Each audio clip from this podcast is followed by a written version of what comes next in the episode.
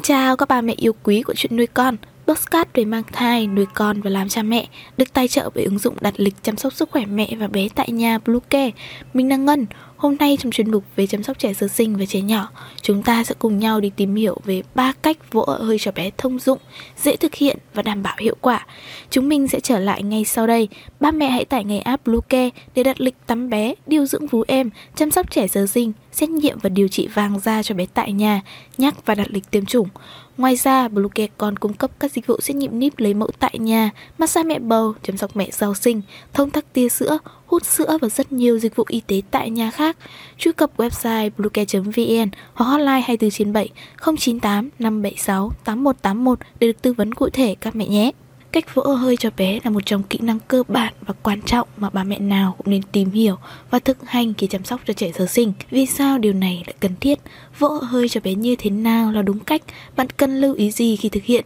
Hãy cùng Bluecare đi tham khảo trong video này nhé. Vì sao trẻ sơ sinh cần được vỗ hơi? Các bọt khí mắc kẹt trong dạ dày sau khi ăn thường gây ra cảm giác khó chịu, khiến bụng đầy hơi, nhanh no hoặc thậm chí là đau bụng. Việc ợ hơi sẽ giúp giải phóng các khí này lên thực quản và thoát ra ngoài để giúp chúng ta cảm thấy dễ chịu hơn. Thế nhưng đối với trẻ sơ sinh thì các bé không thể tự kiểm soát tình trạng nuốt không khí khi bú và trẻ cũng không biết cách tự ợ hơi dẫn đến sự đầy hơi, khó chịu và gián đoạn giấc ngủ. Đó là lý do mà ba mẹ cần biết cách vỗ ợ hơi cho bé để giúp con giải phóng các bọt khí thừa. Theo các chuyên gia, tình trạng nuốt phải khí thừa thường xảy ra ra ở trẻ bú bình có xu hướng bú nhanh hơn. Đối với trẻ bú mẹ, bé vẫn có thể nuốt phải một ít không khí nếu mẹ nhiều sữa, tiết sữa nhanh hoặc trẻ đang rất đói và muốn bú nhanh. Ngoài ra, khí dư trong dạ dày còn có thể do vi khuẩn phân hủy một số loại thức ăn trong ruột già, trong đó có thể bao gồm sữa mà bé hấp thụ hoặc các món ăn dễ gây đầy hơi mà mẹ ăn và sau đó truyền qua sữa mẹ. Có thể kể đến một số loại thực phẩm thường gây đầy hơi, bạn cần lưu ý khi ăn như các loại đậu, bông cải xanh, súp lơ trắng, bắp cải hay nước ngọt. Khi nào thì bạn cần cho bé ợ hơi? Sự thật là không có nguyên tắc nào về việc chọn thời điểm để vỗ ợ hơi cho bé. Một số trẻ cần được ợ hơi trong khi bú, nhưng cũng có trẻ chỉ cần ợ hơi sau khi đã bú no. Điều quan trọng là bạn cần phải chú ý đến các dấu hiệu cho biết có bọt khí mắc kẹt trong dạ dày của trẻ để giúp con ợ hơi. Các dấu hiệu phổ biến thường là bé quấy khóc, khó chịu, cong người, co chân lại hay bàn tay nắm chặt. Tuy nhiên, có một số trẻ không có dấu hiệu rõ ràng để ba mẹ nhận biết và bạn không thể xác định được có bao nhiêu khí dư trong dạ dày của bé. Vì vậy, Học viện Nhi khoa Hoa Kỳ AAP khuyến khích rằng bạn nên cho trẻ ở hơi thường xuyên, ngay cả khi trẻ không tỏ ra khó chịu và quấy khóc. Đối với những trẻ bú bình, bạn nên vỗ hơi cho bé sau mỗi lần trẻ bú được từ 60 đến 90 ml sữa. Nếu trẻ bú mẹ, bạn có thể vỗ hơi cho trẻ trước mỗi lần chuyển sang cho bú bên ngực còn lại. Lưu ý, dù việc vỗ hơi cho bé là cần thiết nhưng không phải trẻ nào cũng cần ợ hơi thường xuyên. Do đó, bạn cần lưu ý đến tình trạng của con mình để có cách vỗ hơi cho bé với tần suất hợp lý. Tránh vỗ hơi cho bé quá nhiều một cách không cần thiết bởi vì như vậy sẽ kéo dài thời gian cho bú, làm gián đoạn việc trẻ bú sữa khiến trẻ dễ đói bụng và nuốt nhiều khí hơn khi bú. Một số cách vỗ hơi cho bé cơ bản và hiệu quả. Cách 1 bạn ngồi thẳng lưng và ôm con vào ngực. Cách vỗ hơi cho bé cơ bản nhất được nhiều ba mẹ lựa chọn đó là bế em bé ở tư thế thẳng đứng với phần lưng của bé hướng ra ngoài. Lúc này cằm của bé sẽ đặt trên vai của bạn.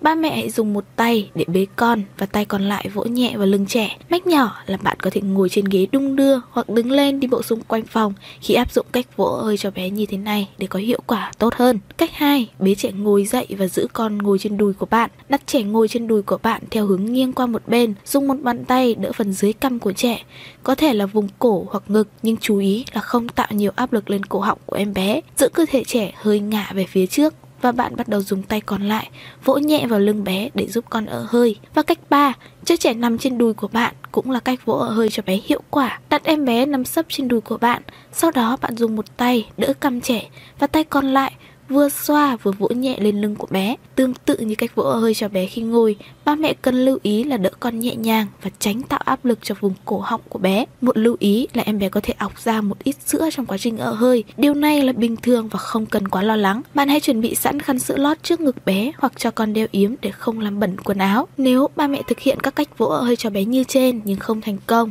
thì ba mẹ phải làm sao? Khi thử một trong những cách vỗ hơi cho bé kể trên nhưng không thành công, bạn hãy thay đổi tư thế vỗ hơi cho con và giúp trẻ ở hơi thêm vài phút nữa trước khi cho bú lại. Nếu những cách này không hiệu quả, bạn có thể cho con nằm ngửa trên giường, sau đó nhẹ nhàng xoa bóp vùng bụng và di chuyển hai chân bé như cách chân chuyển động khi đạp xe đạp. Nếu vỗ hơi không thành công, trẻ vẫn tiếp tục khóc, khóc 3 giờ trở lên mỗi ngày, có thể là do đau bụng, kèm theo các triệu chứng như tiêu chảy, phân có lẫn máu hay nôn chớ khi bú, cáu gắt, vân vân thì bạn nên đưa trẻ đến khám bác sĩ để chẩn đoán nguyên nhân và điều trị đúng bệnh nếu có. Hơn nữa, khi gặp các vấn đề trên thì bạn không nên tùy tiện cho trẻ sơ sinh dùng thuốc để tránh rủi ro không mong muốn. Bạn cần nhớ rằng trẻ sơ sinh luôn cần được vỗ hơi sau khi bú hoặc trong khi bú để tránh tình trạng đầy hơi, khó chịu và mất ngủ. Đôi khi em bé cũng có thể bất chợt thức giấc vì đầy hơi, nhưng bạn không cần quá lo lắng. Nếu biết cách vỗ hơi cho bé thì bạn sẽ giúp con nhanh chóng trở lại với giấc ngủ khi trẻ lớn hơn và đến tuổi ăn dặm.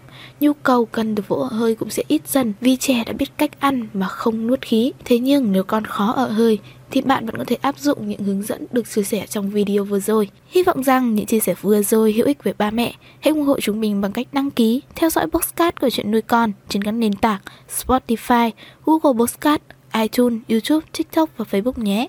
Xin chào và hẹn gặp lại trong những số tiếp theo của chuyện nuôi con.